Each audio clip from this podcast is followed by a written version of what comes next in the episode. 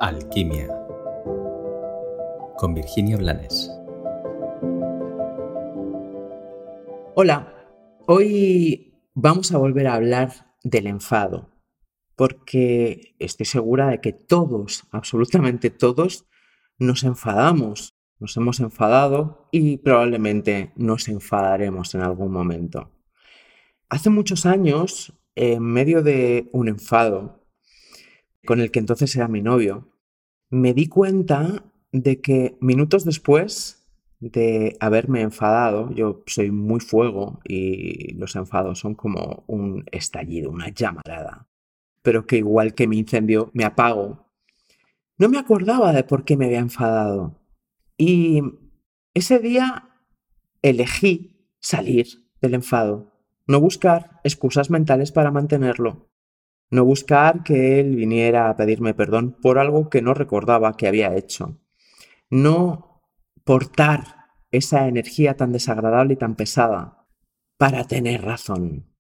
Para buscar de una forma patológica, enfermiza y muy tóxica atención.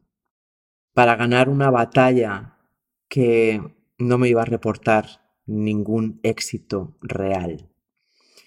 Hoy lo que quiero es que pienses que por muy enfadado que estés, eso no te da la razón. Eso, al final, es sí muchas veces una reacción porque nos han tocado una herida y otras muchas, una artimaña del ego para que no seamos felices, porque a nuestro ego maleducado no le interesa que seamos felices. Y mm, míralo desde el humor, porque somos pequeñas caricaturas de nosotros mismos. Piensa cuántas veces te has súper mega enfadado por algo que no te no era importante y de hecho lo habías olvidado. Pero claro, siempre tenemos un argumentativo mental, siempre tenemos un montón de cajones con razones de peso de las que podemos tirar para justificar nuestro estado y las actualizamos y las hacemos presentes, distorsionadas, vetustas, horrorosas, pero las traemos a nuestro aquí y a nuestra hora para tener razón. Recuerda que siempre puedes elegir entre ser feliz o tener razón. Y Recuerda también que sí, sí, puedes enfadarte.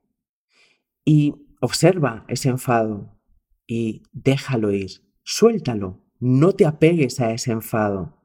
No lo utilices como una estrategia infantil para que el otro te pida disculpas o te atienda, o para humillar al otro, o para romper algo que no has tenido el valor de terminar de una forma sana y amorosa.